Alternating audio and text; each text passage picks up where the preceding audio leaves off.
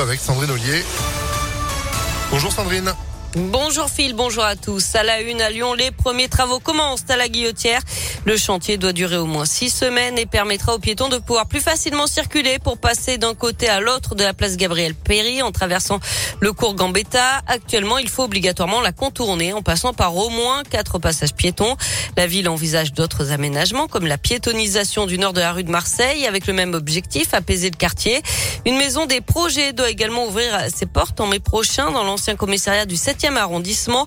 Euh, ce lieu permettra d'informer les habitants sur les projets en cours. Ce sera aussi un lieu d'accueil, explique Anne-Laure Chantelot, chef de projet. C'est un espace de proximité, d'information, d'accompagnement, c'est un espace ressource. Les élus souhaitent pouvoir avoir euh, un endroit ici où ils peuvent accueillir, être au plus près des habitants. C'est pareil pour les professionnels. Il y a certains professionnels aujourd'hui qui ont besoin d'un point d'ancrage pour pouvoir accueillir des publics qu'ils ont du mal à toucher.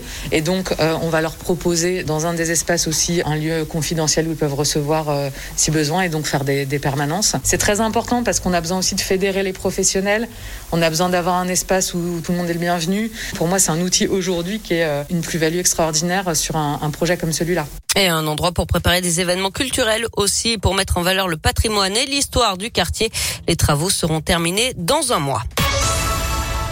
Dans l'actualité également, 20 EHPAD vont être contrôlés dans notre région. C'est à la suite de l'affaire Orpea. Ils ont été ciblés sur la base d'un faisceau d'indices relatifs à la situation de l'établissement et notamment les signalements d'événements indésirables graves de professionnels et ou des réclamations d'usagers. C'est ce qu'annonce l'agence régionale de santé.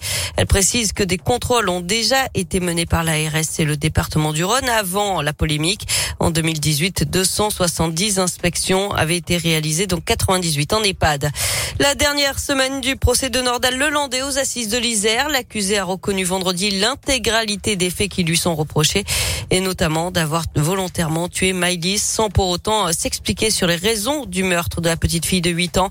Le rapport des experts psychologues est attendu ce matin avant le verdict vendredi. Et puis à Paris, un homme armé a menacé des policiers dans l'enceinte de la gare du Nord. Ça s'est passé vers 7 heures ce matin. Il venait vers eux avec un couteau de 30 cm de long. Les policiers ont tiré avec leur arme de service.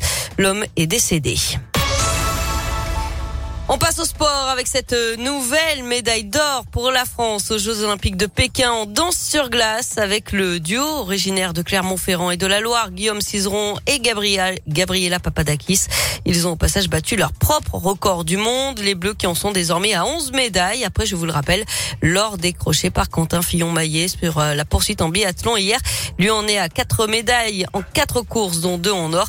À suivre aussi le début des épreuves de bobsleigh avec un Lyonnais en lice à partir de 13h15. Dorian Auterville qui visera une médaille. Même chose pour la skieuse freestyle Tess Le 2. La médaillée d'argent Big Air s'est qualifiée pour la finale de la descente acrobatique ce matin. Finale qui aura lieu demain. En basket, la belle opération de Lasvel en championnat. Les Villeurbanais ont battu Monaco 87 à 79 après deux prolongations hier soir à l'Astrobal. Lasvel qui prend seul du coup la deuxième place du classement derrière Boulogne-le-Valois. Et puis en foot, je vous rappelle la victoire de l'OL contre Nice samedi 2 à 0. Lyon qui remonte à la septième place de Ligue 1 à 5 points du podium. Merci beaucoup Sandrine Infosport qu'on retrouve hein, sur impactfm.fr, l'application aussi, avec euh, bah, les infos en replay. Et vous de retour à 9h30. À tout à l'heure. À tout à l'heure, 9h03. C'est la météo.